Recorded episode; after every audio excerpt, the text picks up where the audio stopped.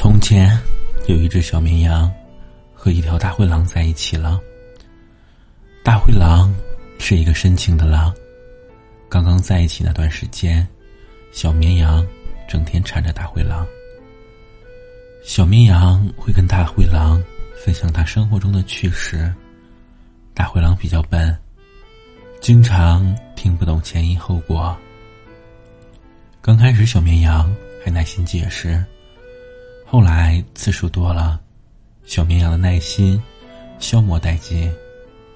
说到一半，大灰狼又问：“小绵羊索性就不讲了，反正大灰狼也听不懂，听了也说不出什么安慰自己的好话。”小绵羊越想越生气。大灰狼很懵，但是，但是他也不知道如何处理。他想改变，他问自己：为什么自己理解能力？比别人差，自己总是要问好几遍才能明白。笨拙的他，在私下与他人讲话，尤其是听其他人讲长一点的事情时，他开始听得尤为认真，但还是有部分没有明白。他知道自己理解能力差，于是一遍又一遍的问。后来，小绵羊在跟大灰狼讲故事。大灰狼听得很认真，也很好。小绵羊也很开心，但是他没有意识到大灰狼的变化，只是沉浸在分享自己的趣事中。有一次周末，小绵羊没事想去看电影，他与大灰狼说好了，一起去看电影，但大灰狼当天有上班，电影的放映时间距离下班只有一小时。下班后，大灰狼不仅要先回家洗澡，换一套帅气的衣服，还要再赶去电影院。而且他可能晚上还有一个很重要的会要开，自己也不确定到底有没有时间去。要是不开会，自己没去，自己会很遗憾；要是去开会，那答应小绵羊的，岂不是要放他鸽子？但是他真的很想去陪小绵羊，于是他赌了一把，他买了票。小绵羊问大灰狼：“什么时候到？”大灰狼一想，即使自己用尽全力赶时间，最快也是下班后四十分钟到电影院。小绵羊很生气，觉得他这么晚到，还要让自己等他，他肯定是在家玩游戏。想能多玩一会儿是一会儿，小绵羊气的直接说他不来了。大灰狼很无奈，不仅自己周末加班的钱在电影票上打了水花，最重要的是还惹小绵羊不开心了。他万分后悔，都是自己的错，自己就不应该赌，自己罪该万死。后来，大灰狼的一个朋友听了他的经历。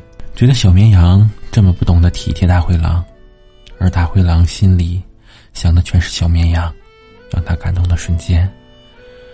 大灰狼的朋友说：“小绵羊以前都不是这样的，都是你给惯出来的，你就是太包容他了。”大灰狼嘴角扬起一丝苦笑：“那又怎样？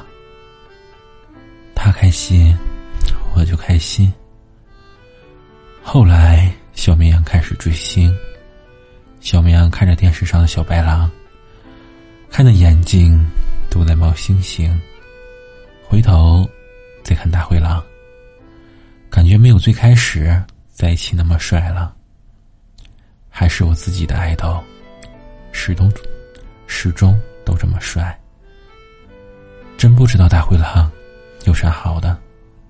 大灰狼看出了这一切。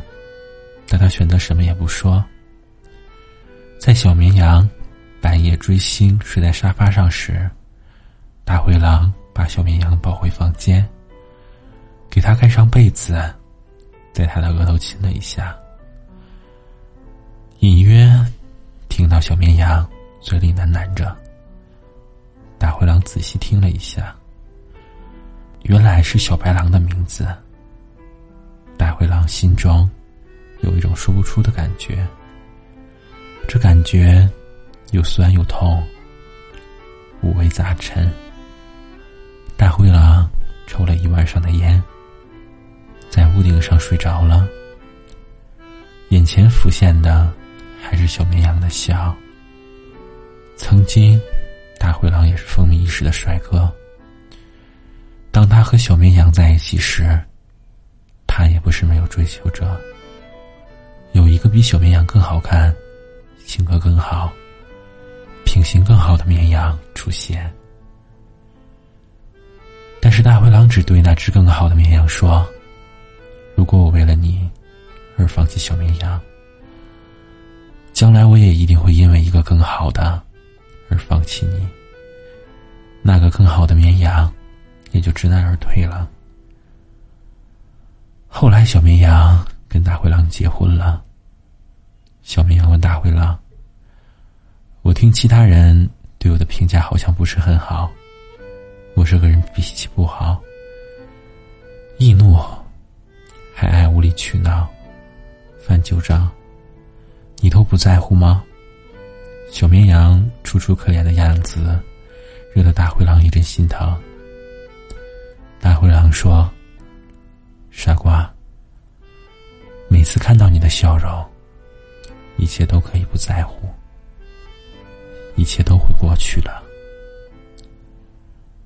小绵羊恐怕永远也不知道，大灰狼永远把他的好刻在骨上，把他的伤刻在特殊的沙上。只要他一笑，沙上的一切都可以消散。大灰狼总是告诉自己。即使你是一个仙人掌，我也会用尽全力去拥抱你。